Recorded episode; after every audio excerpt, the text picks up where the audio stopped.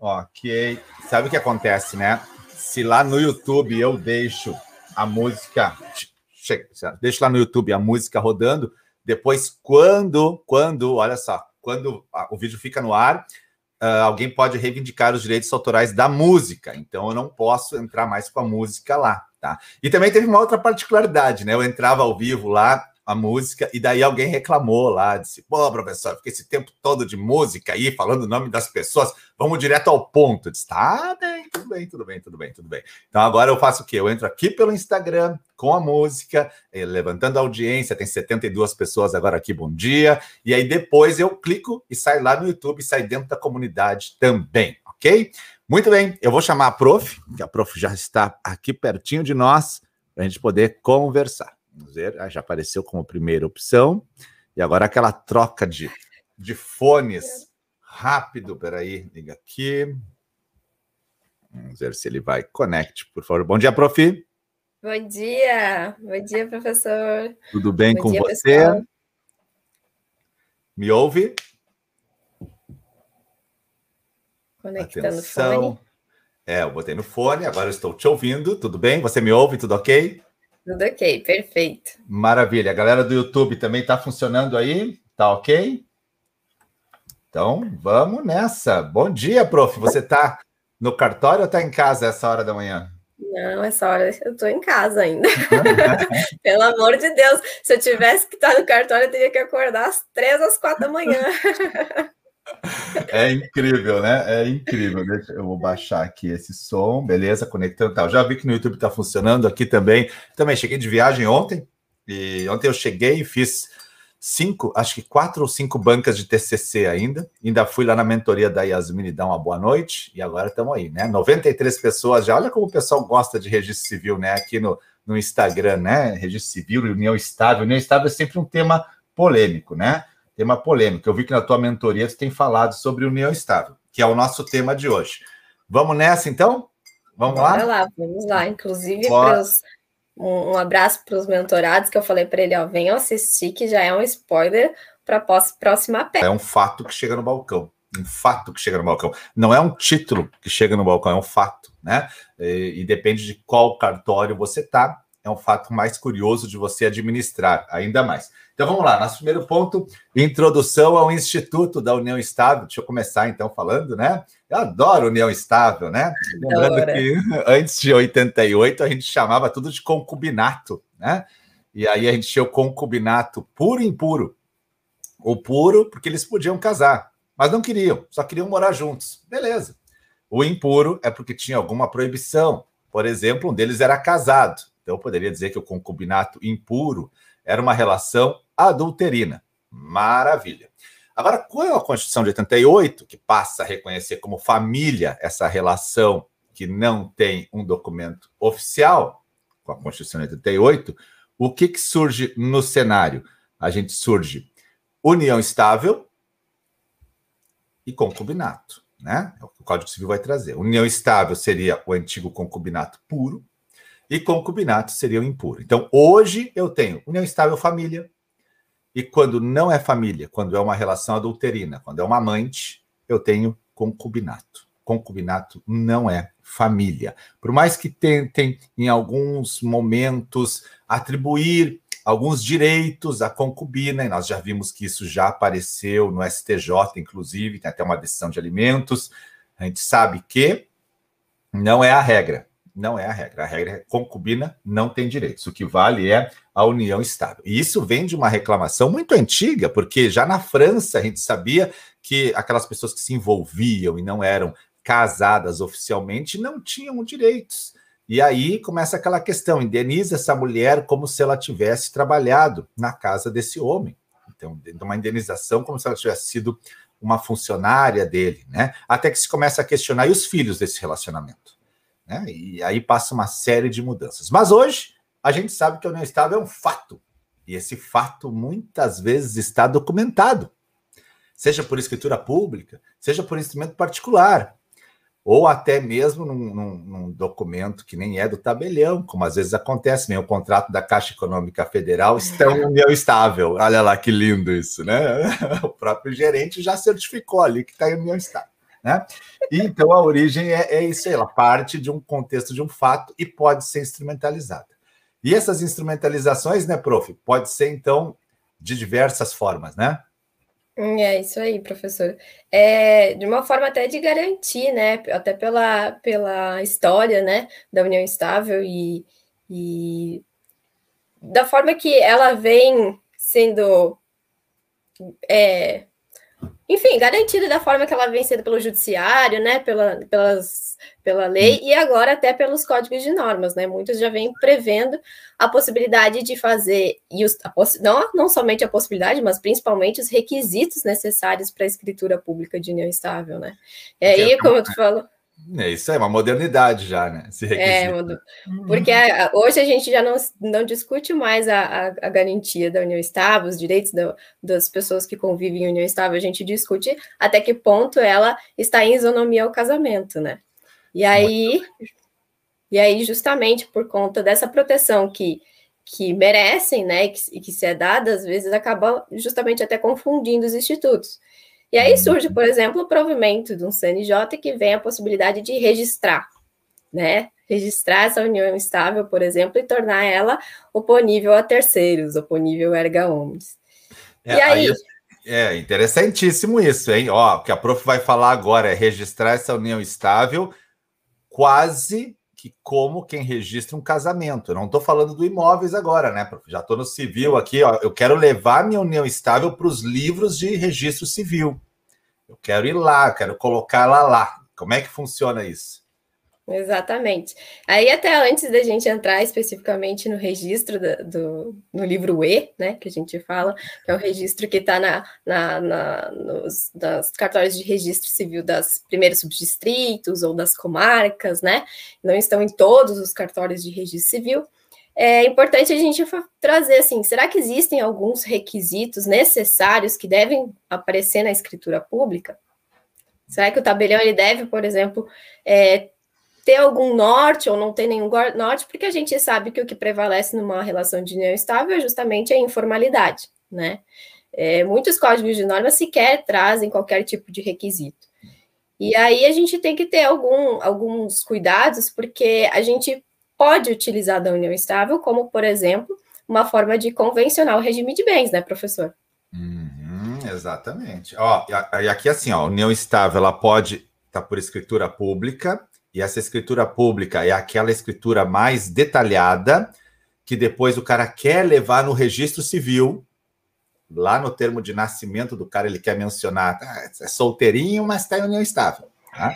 E também tem a, a, a, união estável por escritura pública, que eles só declaram que eles convivem juntos. Aquela escritura assim mais superficial. Tá? A gente só quer declarar que convive juntos, uma prova. Né?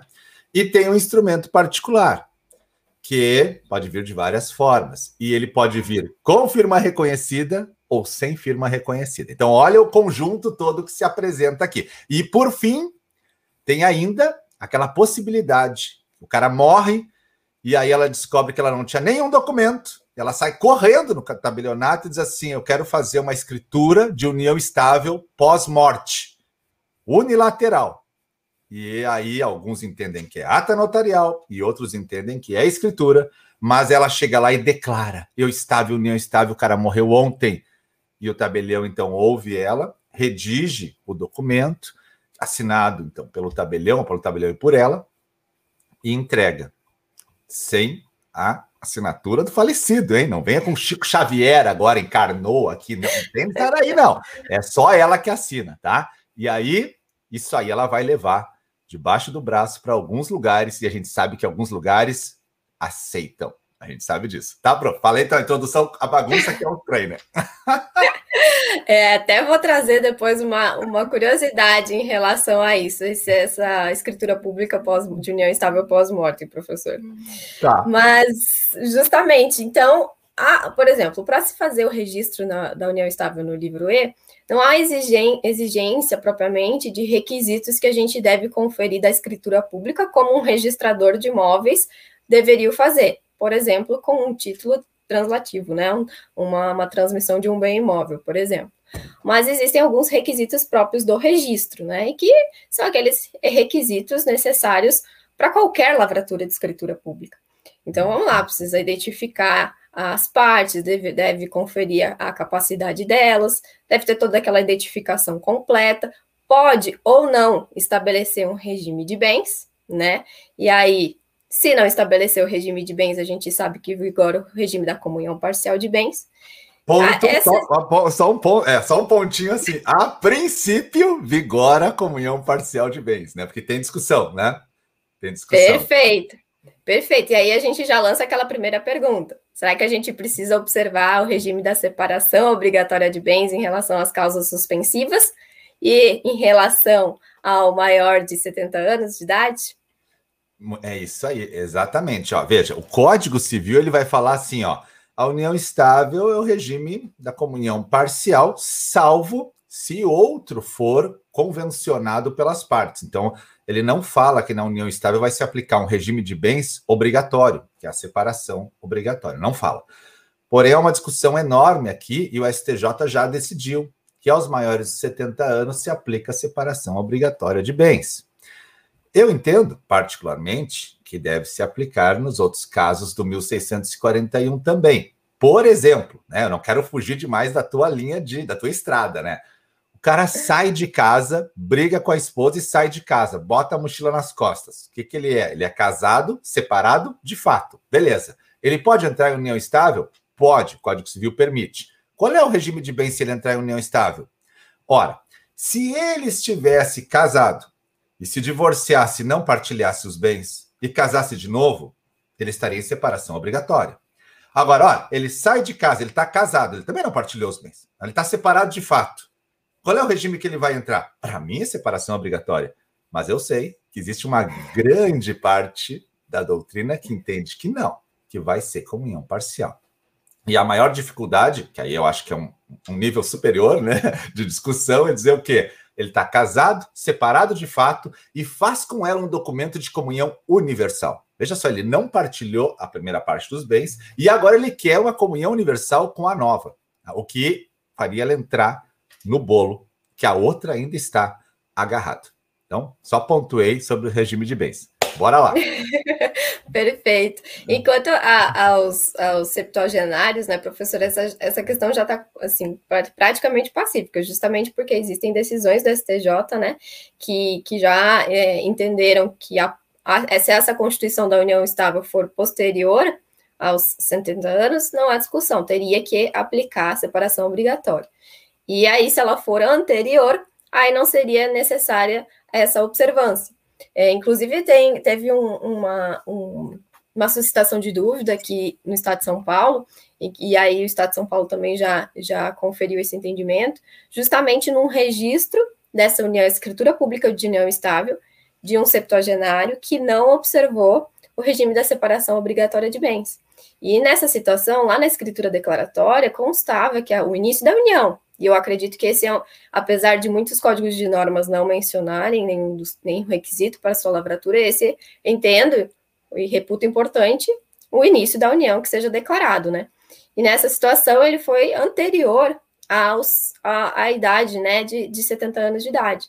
E aí havia, houve essa suscitação de dúvida justamente, eu posso registrar se não foi conferida essa separação obrigatória, se não foi é, foi livremente escolhido o regime de bens, e aí o Conselho Superior da Magistratura que entendeu pela possibilidade. Então, alguns códigos de normas, a, a, a, exemplo de Pernambuco, já prevê expressamente, ó, você pode afastar o regime obrigatório nessa situação. Agora, em relação às causas suspensivas, realmente é um debate interminável, né?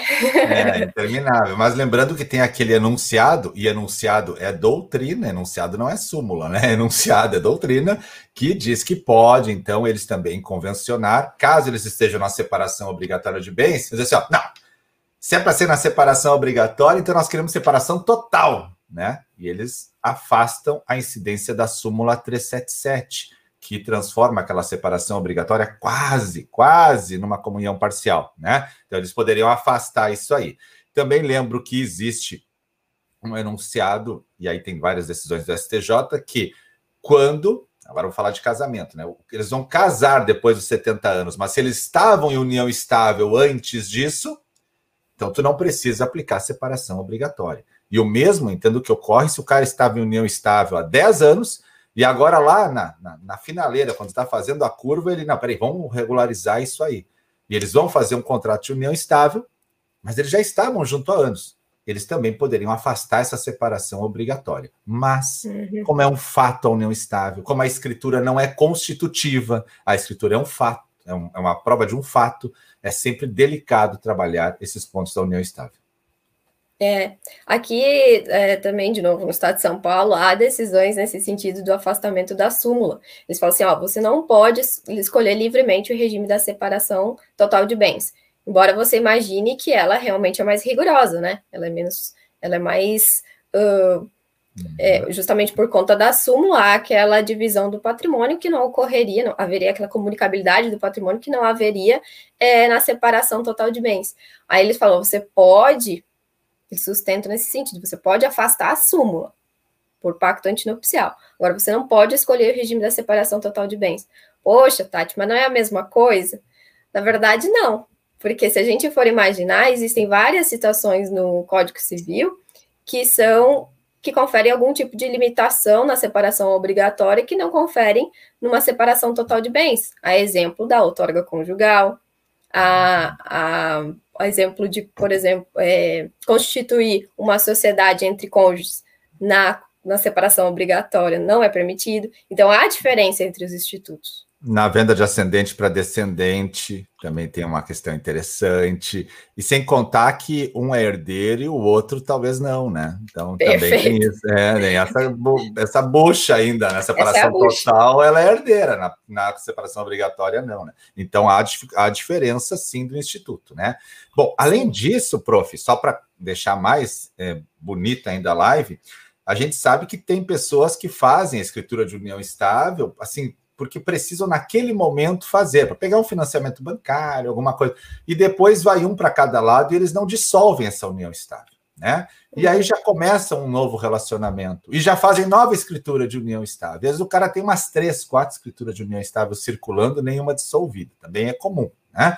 Uhum. E depois a gente aborda isso aí. Além disso, a gente sabe que algumas pessoas nesse país continental não concordam com a monogamia, acham que é um insulto ao ser humano, né? Porque monogamia seria para pinguins e papagaios, né? Não seria para o ser humano. Aliás, os pinguins são monogâmicos, papagaio também. Se tiver um casal de papagaio morrer, um deles vai ver que o outro fica o dia no puleiro, tu pode até botar o papagaio, ele não quer diálogo com aquele ali. Então, é, é muito interessante.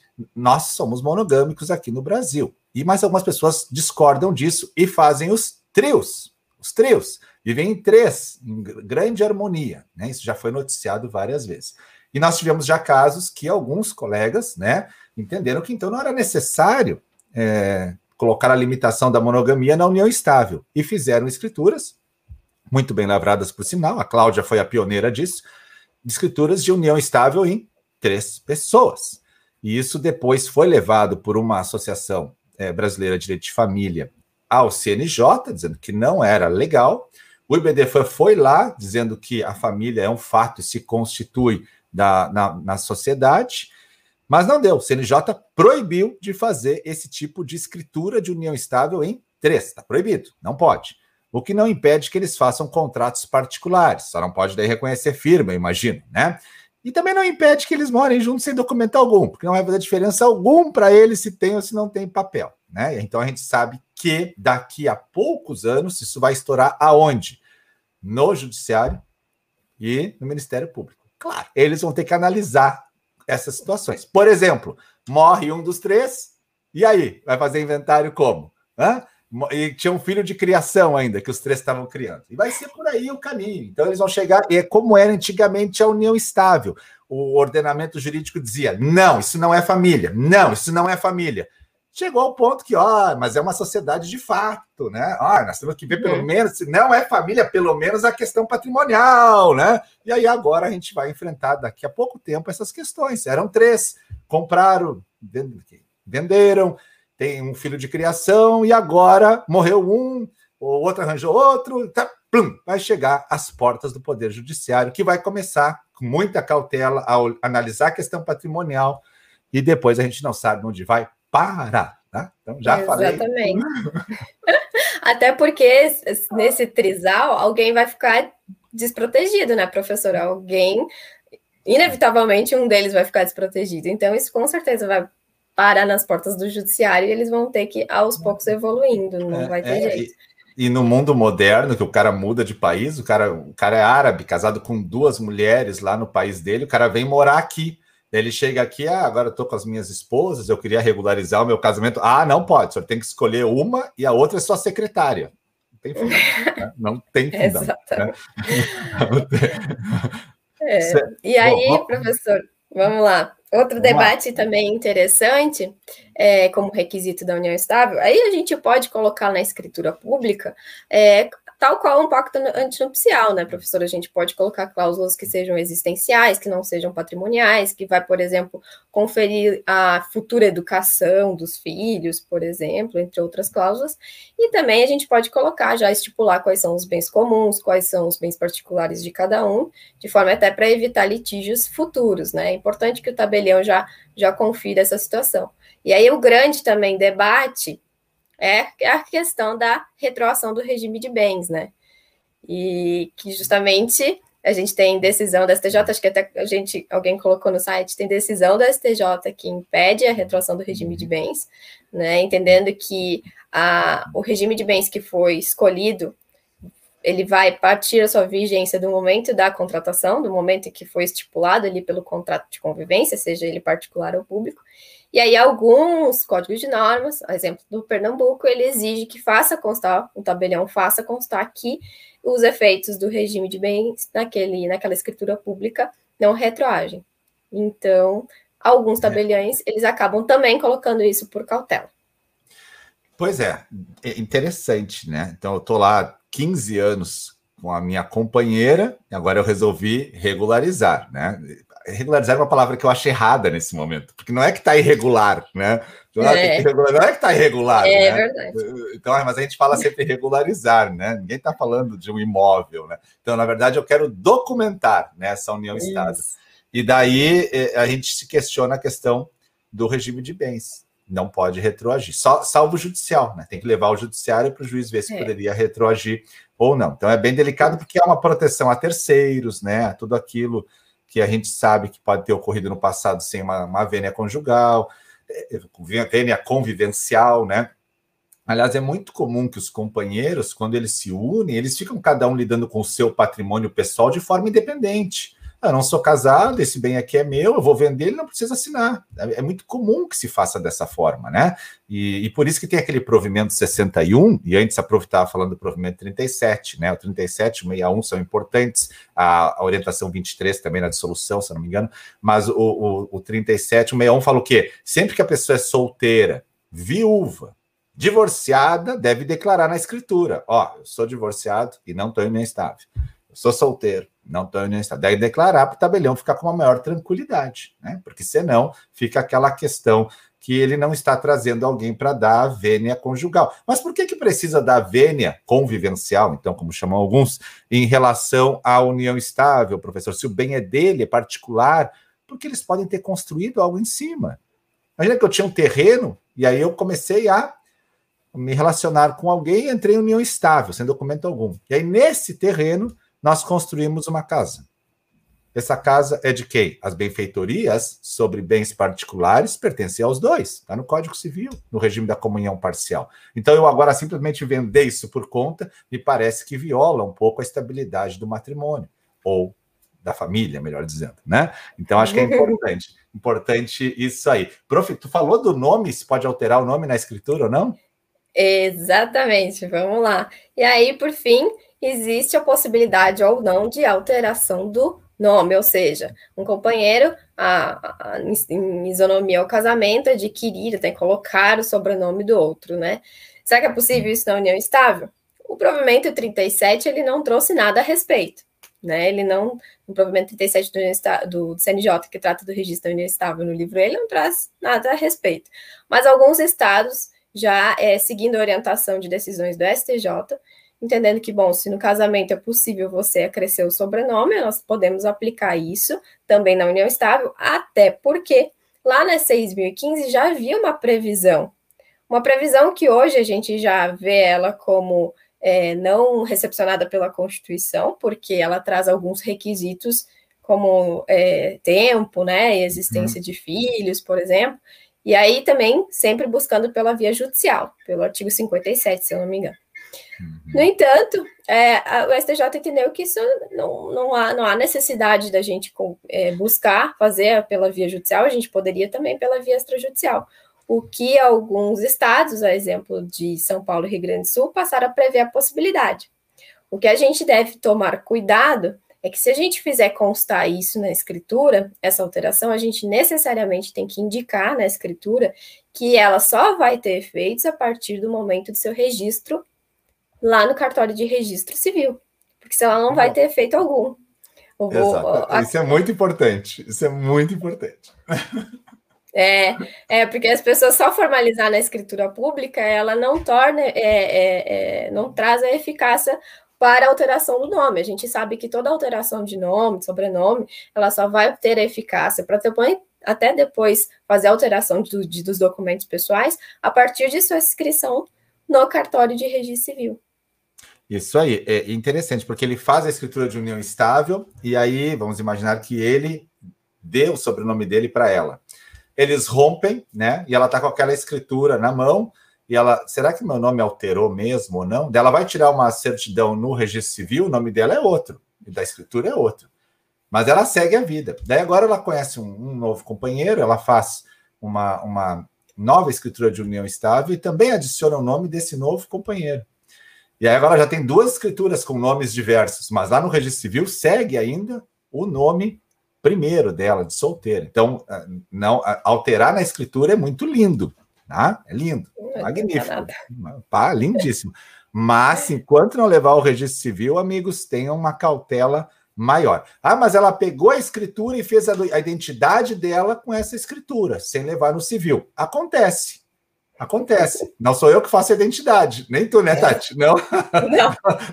Se fosse, eu não deixava, né? Mas não, acontece, acontece, acontece de tudo. Eu já vi fazer, eu já vi fazer identidade, um contrato particular de homem casado, e aonde ele dizia para aquela companheira dele, então companheira nem seria a concubina dele, né? Que, que ele queria muito botar o sobrenome dela, que a partir de hoje ela se chamaria tal, tal e tal, né? Um documento assim. E ela fez identidade assim, impressionante. E, e, como é que fez? Eu não sei como é que fez, mas não quando sei. chega para nós, a gente diz, cara, isso não poderia ter feito, né? Mas acontece, tá? Mas o que vale? O que vale é a certidão do registro civil. E sempre lembrando assim, ó, casamento e união estável, eles são muito próximos, tá? Mas eles têm diferenças, tá? E assim, ele tanto tem diferença que a Constituição ela sempre fala assim: o legislador fará o possível para facilitar a, transform... a conversão da união estável em casamento. Tá? Então ele já, ele já diz isso. Então, se você chegar num cartório de registro civil e disser assim, olha, eu, nós estamos em união estável, a gente quer converter no casamento, ele vai fazer o possível para isso, tá? Mas o legislador nunca disse assim. Também será facilitada a conversão do casamento em união estável. Não, a estrada não tem duas vias, é uma via só. Se você chegar no cartório de registro civil e dizer assim, olha, nós estamos casados e agora a gente está mais ou menos morno no casamento e a gente quer converter numa união estável. Não dá, tem que divorciar. Entendeu? Então, uhum. então sempre, sempre a lei vai levar pro casamento, nunca de volta, tá? Então, ah, é quase a mesma coisa. É, mas a tendência é sempre ir para lá. Nenhum momento o ordenamento jurídico diz que deve facilitar a conversão de casamento em união estável. Só facilita a conversão de união estável em casamento pequenos pontos que diferenciam. Presunção de paternidade. Olha lá no 1597. Presume-se que o pai é o marido. Quando a mulher está grávida, a esposa está grávida. Na, na união estável, essa presunção, eu tenho lá uma decisão do STJ. Vai cumprir essa decisão no balcão, no dia a dia, para te ver, né, sem nenhum documentinho. Vai cumprir, vai, vai para ver. Então, tem questões, sim, que são diferentes, né? Bora, prof, vamos lá. Perfeito. E aí, vamos imaginar a seguinte situação, professor. Você falou lá no início da sua maravilhosa introdução que uhum. é possível ter uma união estável sendo separada de fato. Perfeito, o Código Civil nos permite. Aí vamos imaginar que essa moça ela esteja separada de fato, ela já constituiu uma união estável, ela não divorciou, ela vai fazer uma escritura pública. Posso? Pode, pode fazer. Aí nós temos duas questões. Será que ela poderia, com o nome do ex-marido, adicionar o, sobrenome do atual companheiro? Ah. E a segunda questão é se ela pode levar isso ao uh, cartório de registro civil para fazer o registro no livro E.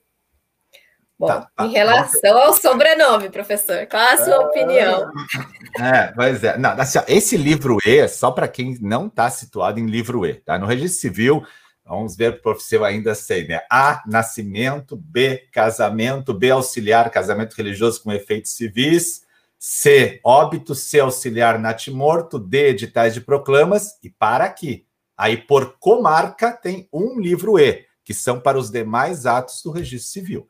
E neste livro E, a gente encontra emancipação, a gente encontra algumas questões de estrangeiros, e a gente encontra, então, a possibilidade de inserir a união estável. Veja que a união estável ela não é registrada no livro de casamento, ela é registrada no livro E, que é um por comarca.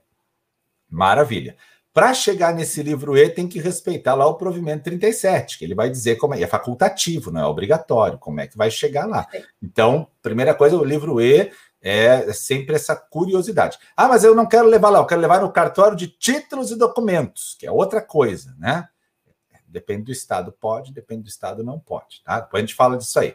Bom, a tua pergunta é como é que foi a questão do nome, né? Nome. Uhum. Para mim, para mim, nome é registro civil e tem que seguir a linha tradicional, né? Estava é, solteira, adiciona o nome de casado. Quer adicionar o nome de união estável, então faz tudo certinho, adiciona como se fosse o casamento. Eu sigo por espelho isso aí.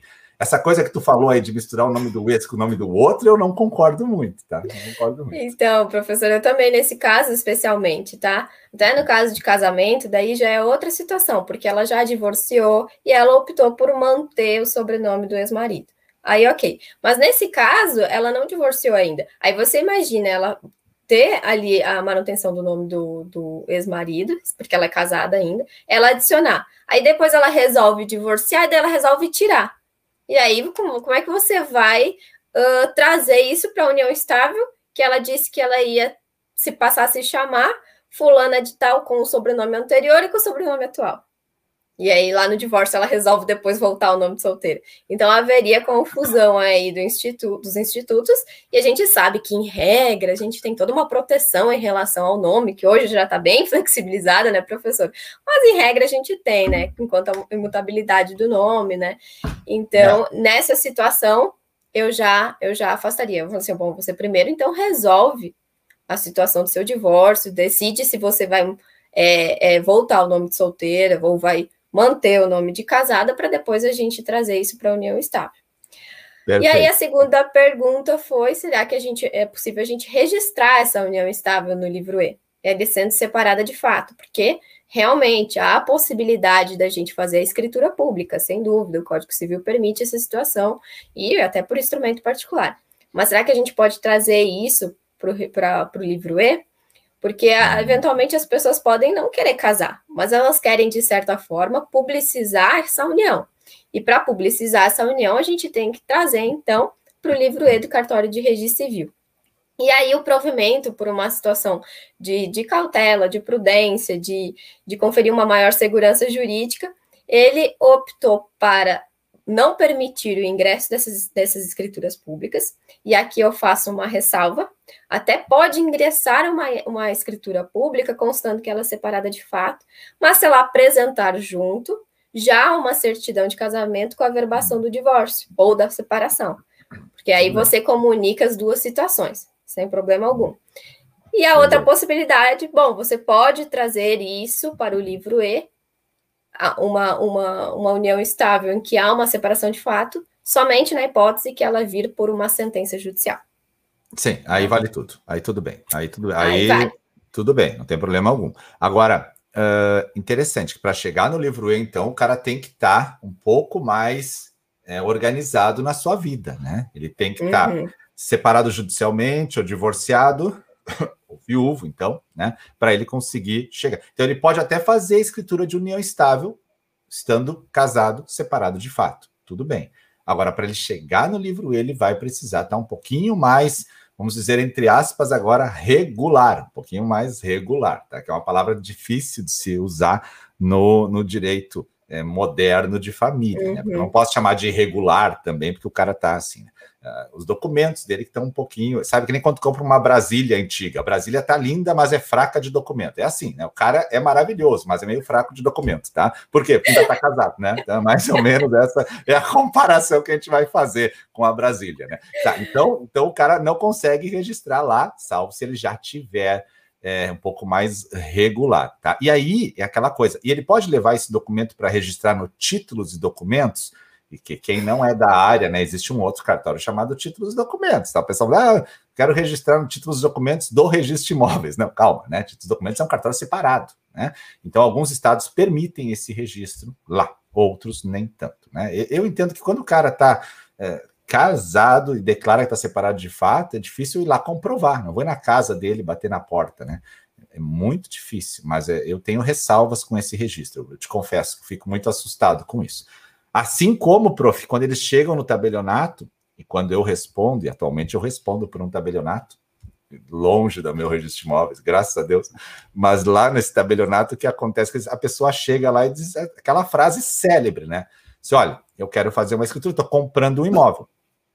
Beleza. E aí? O senhor é casado, solteiro? Não, eu, eu tô separado. Aí a palavra separado é terrível, né? Porque tu não sabe o que é o separado hoje em dia. Então, na verdade, ele está ele tá casado, separado de fato. Essa é a verdade. Mas ele já está com uma companheira. E ele diz assim: Eu quero comprar o imóvel no meu nome e no nome da companheira. Mas eu olho o documento dele, ele é casado com outra. E aí? Ele poderia fazer a escritura, e eu vou qualificar ele fulano de tal, brasileiro, vírgula, casado, vírgula, separado de fato, vírgula, em união estável com fulana de tal. E, e ele pressionou bastante, porque ele disse que não via a mulher dele há mais de 10 anos. Eu disse, ó, cara, até dá para fazer a escritura. Tá? Não vou dizer que não dá para fazer, né? Quando eu estou no tabelionato, eu tenho que virar a chave, porque dá para fazer. Mas, em primeiro lugar, eu não sei se tu vai conseguir registrar.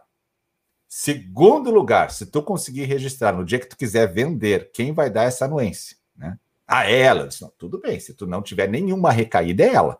Agora, se tu voltar para casa da ex, meu amigo, por acaso, e quiser mexer, vai complicar todo o meio de campo, né? Então, fica essa é. ressalva aí, né, prof, da dificuldade que é de instrumentalizar tudo isso. Perfeito. Eu digo que a declaração de separação de fato ela é que nem é, de forma unilateral, é que nem a declaração de união estável de forma unilateral quem diz que realmente há essa união estável se só uma pessoa está declarando, né? E a outra pessoa ela está anuindo, ela está realmente sabendo disso, né? E da mesma forma da separação de fato. Ele pode ter duas famílias, uma no Rio Grande do Sul e outra em São Paulo, e aqui em São Paulo ele diz que ele é separado de fato, quando na verdade ele tem uma simultaneidade de uniões, né? Então, ah. realmente, e aqui ele declara que é separado de fato, mas na verdade a outra a esposa dele não está aqui para concordar e, e, manifestar sua anuência. Isso. Então, pouco viria também, né? Não, não, velho. É, é, eu já tive cada caso no balcão, assim, que é impressionante, né? Já tive caso que o cara estava divorciado, mas não fez partilha de bens. Então, eles estavam, teoricamente, uhum. numa mancomunhão. E ele agora queria, é, eu não sei, acho que era vender para atual, atual companheira dele, uma parte do bem que ele ainda não tinha partilhado no divórcio. E aí nós pedimos a anuência da ex. Olha, foi lindo. Foi assim, balcão lotado, três da tarde, aquela coisa fantástica que só o cartório sabe o que acontece, né? Mas tá bom, tá bom, tá bom, tá bom. Vamos entrar, vamos, fazer, vamos seguir o barco que a conversa é longa, né? Onde é que nós estamos no nosso ponto? Requisitos do livro E, passamos, né? Isso. Tá, eu só queria, vou... professor, trazer é, uma citação bem importante, que no livro E, ele não é uh, um. Ah, esse registro não é restrito à escritura pública e à Constituição da União Estável em si. Ele também é passível para o registro da dissolução da União Estável. Então, nós temos três situações distintas que o provimento 37 nos traz. Primeiro, é possível registrar a união estável. Segundo, é possível registrar a união estável e depois receber uma escritura pública, uma sentença judicial de dissolução e averbar. E a terceira opção é você registrar diretamente a dissolução de união estável, seja por escritura ou por sentença judicial, independentemente de haver um registro anterior da própria união. Então, às vezes, a pessoa nunca formalizou, ou até formalizou, e aí, agora, com a dissolução, ela tem interesse que isso se torne público, se torne é, é, oponível a ter terceiros, enfim, ela tem interesse que isso vá ao cartório de registro civil no livro E. Então, ela pode sim registrar essa dissolução, independentemente de haver um registro anterior da união estável. E aí, o, o mais interessante de tudo, professor, é que todo esse registro no livro E, ele vai ser comunicado aos cartórios de registro civil dos casamentos e do nascimento anterior. Os, os, os, a gente fala os assentos primitivos. Ou seja, se eu registrar a minha união estável lá no, no, no cartório, no livro E, eles vão comunicar ao cartório onde eu nasci para que faça a devida anotação que eu registrei essa união estável. Então, lá na minha certidão de nascimento, vai sair a informação do registro dessa união estável. E aí, uma, uma indagação bem interessante, professor, é se, vamos imaginar, a gente sabe que a, eu, a gente só traz coisa polêmica em união estável, né? É, não tem. vamos imaginar que eu realmente, a gente, a gente sabe que a união estável, ela, ela é informal, né? Privilegia pela informalidade. Então, eu, eu fiz a união estável, eu registrei, tá lá anotado no meu assento de nascimento. Mas a gente se separou, tá? A gente até pode ter feito uma dissolução de união estável por escritura pública, ou não ter feito, a gente não adquiriu bens, enfim, se separou. E aí agora eu conheci outra pessoa e eu vou casar. E eu apresento lá, no cartório de registro civil, a minha certidão de nascimento com a anotação da união estável, para habilitar o novo casamento com outra pessoa. A gente sabe que para, por exemplo, casar novamente, uma pessoa que era casada já tem que estar tá lá verbado o divórcio. Agora, em relação à união estável, precisa estar tá anotada a dissolução dessa união estável para eu habilitar um novo casamento? Professor. É. Ah, mas Aqui... eu, eu, eu, não consigo concordar com esse entendimento, mas tudo bem, eu sei que tu tá certa, tá? Vai lá, segue. Aqui no estado de São Paulo existe um entendimento que, é, na verdade, é orientado pela, até, pela Arpenha. Mas existem outros códigos de normas, eu acho que é, Goiás, Mato Grosso do Sul, salvo engano, eles trazem expressamente nos seus códigos de normas pela desnecessidade. Ou seja, ah, será que eu não estou ferindo ali a continuidade? Bom, esses códigos de normas dizem que pela informalidade da união estável, eu posso sim ter lá anotado a união estável, não ter anotado na, a, a, a dissolução e habilitar um novo casamento. Então, eu vou ter uma união. A princípio, para quem vai olhar minha certidão de nascimento, vai dizer, nossa, ela tem uma união estável, um casamento, mas é como ah. se aquele casamento tacitamente rompesse aquela união estável. Tá, tá. Então, peraí, deixa só eu entender né, esse posicionamento super moderno do direito hoje, né? Eu tenho a minha certidão de nascimento, e ali embaixo consta: está em união estável com fulano de tal. E aí, agora eu vou casar com outra pessoa, né? Aquela união estável para mim já passou, né? Afilandou, filandou, né? E aí eu caso com a outra pessoa, e aí, vai, e aí não, não vai constar que dissolveu a união estável. Vai constar direto, agora casou com fulana. Então a minha certidão de nascimento vai estar união estável com fulana, casamento com fulana. Isso aí, moderno, né? Moderno, tá. E uh, a minha pergunta, prof, na certidão de casamento, que eu vou ganhar no meu casamento, vai fazer, não vai fazer menção a essa, essa anotação de, de união estável, né? Porque bah, minha uhum. mulher vai uhum. ficar muito brava, vai ficar muito brava. Dizer, Como assim? Eu caso contigo ainda tem que estar tá aqui no nossa certidão de casamento que tu estava em união estável. Não, vai constar isso também ou não? Você sabe que é, o provimento ele traz isso, né? Da gente fazer a comunicação para os casamentos anteriores também. E a gente sabe que tem uma polêmica, assim, em relação, cada código de normas vê diferente em relação ao casamento. Ou seja, eu era casada, divorciei, casei de novo. Aí alguns códigos de normas traz como facultativa essa comunicação. Aí você não precisaria colocar o novo casamento lá naquela certidão de casamento anterior. Mas, por exemplo, aqui no estado de São Paulo, entende-se pela necessidade de pelo menos o primeiro casamento, se, ela, se ele for divorciado várias vezes, aí não, né? Mas pelo menos o primeiro casamento há essa remissão. Então vai estar lá, realmente. o casamento. E aí é engraçado, né, professor? Porque a pessoa vem buscar a certidão, tá lá. Poxa vida, tem que constar aqui que tá casado já com a nova? Ou, no seu caso, tá em união é. estável já com a nova? Muito complicado, né? Eu queria só saudar aqui um amigo meu que chegou lá no YouTube. No YouTube tem 30 pessoas assistindo, aqui no Instagram tem 189. Mas é, é Gustavo Gabellini, meu amigo de longa data, ele é médico neurologista em Porto Alegre. E, e até postei ali, puxei para a tela a mensagem dele. Querido Gustavo, um abraço para ti. Ele é dindo do meu filho Henry, né? É um grande amigo.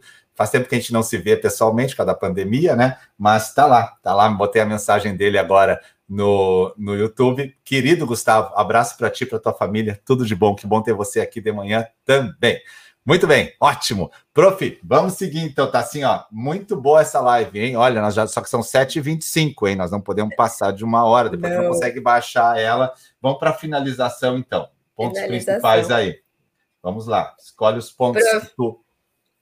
É, então, por fim, do registro E, que daí já, já é também um gatilho para a gente falar um pouquinho do registro de imóveis, é que o provimento 37 da, do CNJ ele prevê como título para o registro da união estável sua dissolução, a sentença judicial e a escritura pública.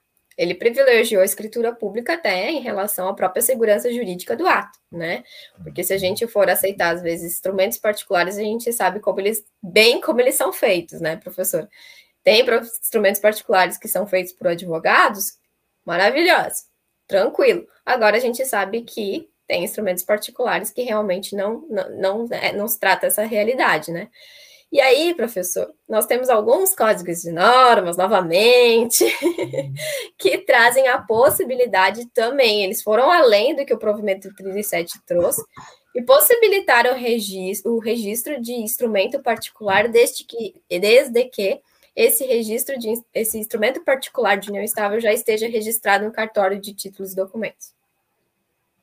Então, em alguns estados eles permitiram, não sei qual foi, assim, um pouco da lógica, mas eles condicionaram, pode trazer um, um contrato particular desde que ele já esteja registrado no cartório de títulos e documentos. E ah, aí, ah, professor...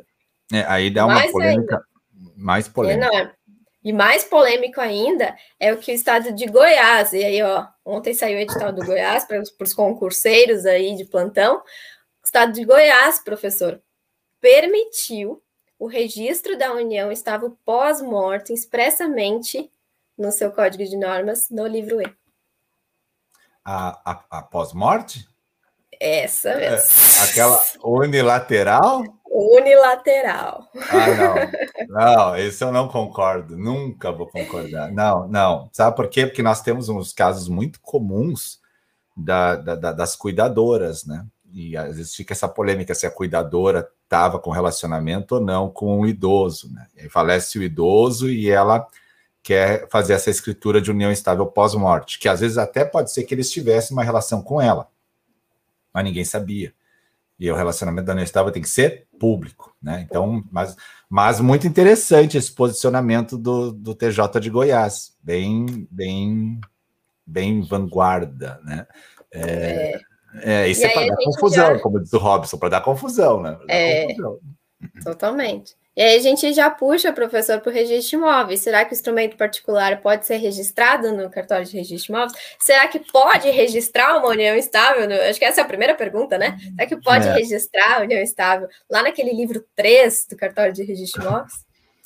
Isso é polêmico, tá? Mas assim, é, a gente a maioria dos cartórios no Rio Grande do Sul tem aceitado o instrumento particular de união estável, desde que tenha um mínimo de requisitos que permita ao registrador levar para o livro 3. Tá?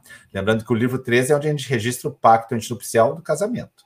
Então, o pessoal chega lá com o documento particular de união estável.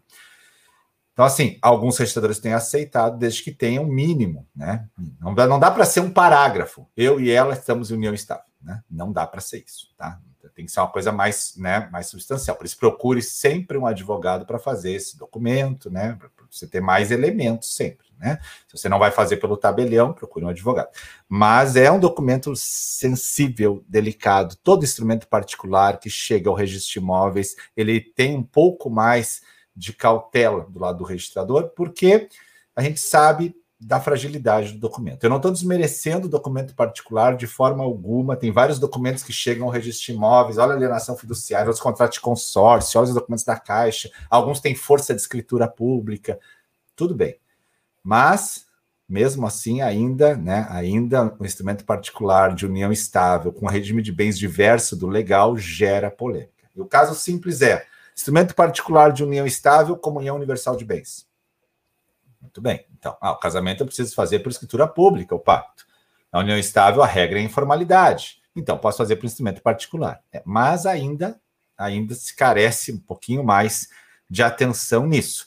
E talvez quando venha uma norma um dia, vier uma norma que diga, olha, pode receber, tudo bem. E a questão é, o instrumento particular ele tem que ter os mesmos requisitos do instrumento público. É, esse é, uma, é, um, é um espelho. E os requisitos da escritura estão lá no 215 do CC. Então seria bom que tivesse esse instrumento particular, um espelho baseado no 215. Por quê? Porque senão fica uma gandaia, né? Então, a escritura pública tem uma série de requisitos. Ah, é burocrática, os caras falam, né? Vou fazer para instrumento particular, que eu faço dois parágrafos. Não, então, você vai fazer para instrumento particular que siga a regra, pelo menos, do 215 do CC e as outras regras que permitem o trabalho na função para que o registrador tenha mais tranquilidade, tá? E lembrando que às vezes não tem documento nenhum. As partes só declaram ao tabelião, ou declaram ao gerente do banco, ou declaram ah, qualquer outro lugar público que estão em união estável. E isso vem no documento, sem nada. Então, muito delicada essa situação aí.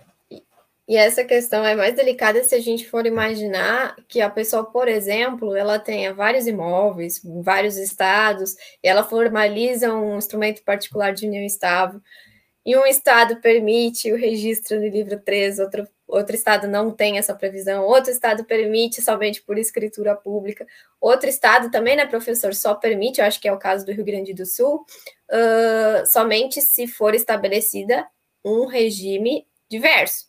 Então, se ele traz uma escritura pública de união estável do regime, por exemplo, da comunhão uhum. parcial de bens, há um entendimento que aí não é objeto de registro, né? Então, eu, também discordo, é... eu também discordo, porque lá na 6015 fala que facultativamente os títulos podem ir ao livro 3, né? Mas tudo bem, né? Não, eu não fui eu que escrevi a consolidação normativa, estou livre dessa aí, tá? Não fui eu que escrevi ela. Então, estou livre dessa parada aí. Se eu tivesse lá o meu dedo, seria diferente, né? Mas eu acho que pode sim. Aliás, a união estável ela tem que ser pública, né, gente? Tem que jogar ela para o mundo, tem que tornar, ficar mais fácil para todo mundo que trabalha no direito, né? Muito mais fácil. A, a questão da vênia conjugal, a questão de, de, de outras coisas que importam, de, da anuência na compra e venda, tudo, tudo, tudo fica muito mais fácil se a união estável está clara, clara, clara, clara. Maravilha. Prof, mais alguma coisa que tu quer encerrar nesse requisito de união estável? 7 horas 32 minutos, ainda tem 177 pessoas aqui no Instagram, somando lá o YouTube e o Facebook, tem 33 ainda lá, então nós já estamos com mais de 200 pessoas nos assistindo aí. Me diga, o que mais faltou ou não faltou? Olha, falta, assim, a união estável, o registro da união estável, acho que a gente poderia ficar umas duas horas conversando mais, né, professor? Poderia. Mas a gente tem o nosso tempo limitado, já está quase terminando, né? E aí, para não cair também a live, a gente não perder a gravação. Legal. Acho que seria isso. Então tá, eu vou então vou fazer a minha leitura. Hoje de manhã eu acordei cedo para poder ler um pouco os meus pensamentos e eu tenho uma, uma leitura da madrugada aqui, né? Especial, né? Solte-se Liberte-se, voe. E tudo que o universo produz de belo e grandioso será alimento para o seu coração, inspiração para a sua mente e luz para os seus olhos. Legal, né? Muito massa, Bonito. né? Muito bom. Muito As pessoas bom. devem sempre buscar essa, essa grande magia do universo. Prof, te despede do pessoal, depois eu faço o fechamento e nós vamos lá para o YouTube daí. Vamos. Pessoal, obrigada é, nossa, 170 pessoas, audiência do professor não nos deixa na mão nunca, só agradecer. É, qualquer dúvida que vocês tiverem, podem encaminhar o direct no Instagram, que a gente está aí disponível. Um abraço a todos e ótima quinta-feira. Valeu, pessoal. Maravilha, obrigado por todos aí. Nós vamos lá para o YouTube agora ver as questões que estão ali no chat e um abraço para toda a galera do Instagram. Tchau, tchau. Muito bem, prof. Estamos agora apenas no YouTube. Deixa eu tirar o meu fonezinho de ouvido aqui. Agora estou te ouvindo também. Está me ouvindo? Beleza. Uh, deixa eu só fechar essa live. Tem umas questões ali que a galera estava falando, mas. Deixa eu abrir o YouTube aqui. É, união estável, vou botar salvar a live aqui. União estável, pontos polêmicos, vou botar o nome da live. Pronto, eu salvar no Instagram. Ok. A galera, então, ali perguntando, mas acho que a maioria das questões foi respondida, né? A Neuza dando bom dia, o Francisco, a Kika, a Elma. Uh, alguém pediu o meu e-mail ali. Neuza, se tu é aluna do meu curso, tu vai lá na plataforma Hotmart, lá em cima tá assim, fale com o professor, tem o meu e-mail pessoal. Se tu é minha aluna, só digita lá, pega o e-mail, me manda que eu te respondo, ok? Lá na, na Hotmart, onde a gente tem o nosso curso, ok? Uh, no, a, a Emilene, no caso de pós-morte, declaração e não escritura, é, essa questão da pós-morte tem essa variável, se seria uma, uma, uma escritura declaratória ou uma ata declaratória, tá? Particularmente, eu acho que seria uma ata notarial. Por quê? Porque a pessoa entrou no cartório e disse: Eu quero documentar que eu estava em união estável. Então, o tabelião vai dizer: No dia tal entrou uma pessoa aqui e disse isso. Então, seria mais cara de ata notarial do que de escritura, porque a escritura tem todos os requisitos lá do 215. Então, então Emilene, acho que é melhor. Eu trabalho assim. Quem defende isso também é a professora Virgínia, né? Mas a gente sabe que existe entendimento diverso. E pior, tem estados que entendem que ata é uma forma de escritura. Também tem isso, tá? Eu já acho que não, são coisas diversas. Como fica a pensão por morte, favor ligar para o INSS, que eu não lido com previdenciário, né? Eu não sei muito dessa parte aí de pensão por morte, né? Uh, Ivone, é possível registrar uma união estável se um dos requerentes está divorciado mas não partilhou bens no divórcio, acho que nós falamos, né, prof? A princípio, no livro E não vai, é, vai, vai entrar, tá divorciado, vai entrar, vai entrar sim. É, só tem a discussão que a gente ainda não tem solução em relação ao regime de bens, né, professor? É, exatamente, é uma discussão é, em relação ao regime de bens. O Zezé Wolff é, pare, parece separação obrigatória por causa da súmula parece igual ao regime parcial de bens, né? É, se assemelha muito, né? Mas não é bem igual, mas se assemelha, né? A Cefra elogiou, boa reflexão. Depois, Doralice, a gente vem para cá também. Doralice sempre nos acompanhando aí. Aliás, acho que hoje é dia da mentoria da Doralice, pelo que eu vi na lista ali. Né? Vai ser bom conversar com a Doralice. Uh, a Emilene, então, agradeceu. Estou botando na tela o recado dela. A Aninha deu risada. E a Emilene, zoeira, professor, sobre a pensão, porque eu faço Previdência dá muita confusão. Como tem confusão nessa questão previdenciária de união estável, né? Bastante mesmo, bastante, bastante confusão. Muito bem. Prof, vamos se despedir da galera do YouTube. Aí a galera tem 48 ali na sala agora. Como está crescendo no YouTube, né? Que maravilha. Pessoal, já que vocês estão no YouTube, então dá like, dá like ali, por favor. E quem não segue o canal, vai lá e segue o canal para dar essa mão para nós aí, que o canal vai crescendo, o canal vai crescendo, né? O canal vai crescendo. A Marcleide, Instagram, YouTube é bom demais na companhia desses professores maravilhosos, né? A gente corre para cá, Aninha, legal. Prof, vamos nessa? Tu queres alguma outra coisa? Não, só agradecer o pessoal do YouTube, o pessoal que veio do Instagram para cá, ó, Aninha, que a gente corre para cá. É, ah, Lelita, estou aqui. É. Muito obrigada, pessoal. Obrigada de verdade e até a próxima. Isso aí, até a próxima aí. Semana que vem a gente vem de novo com, com o registro civil. Quem sabe vão ter que fazer uma, uma união estável, parte 2, né, prof? Porque tem muita coisa para debater ali, né? Muita coisa para debater ali. Legal. Laura também, nosso abraço. Falou, pessoal, dá like na live, segue o canal. Vamos nessa, um abração. Tchau, tchau. Ótimo dia para todos.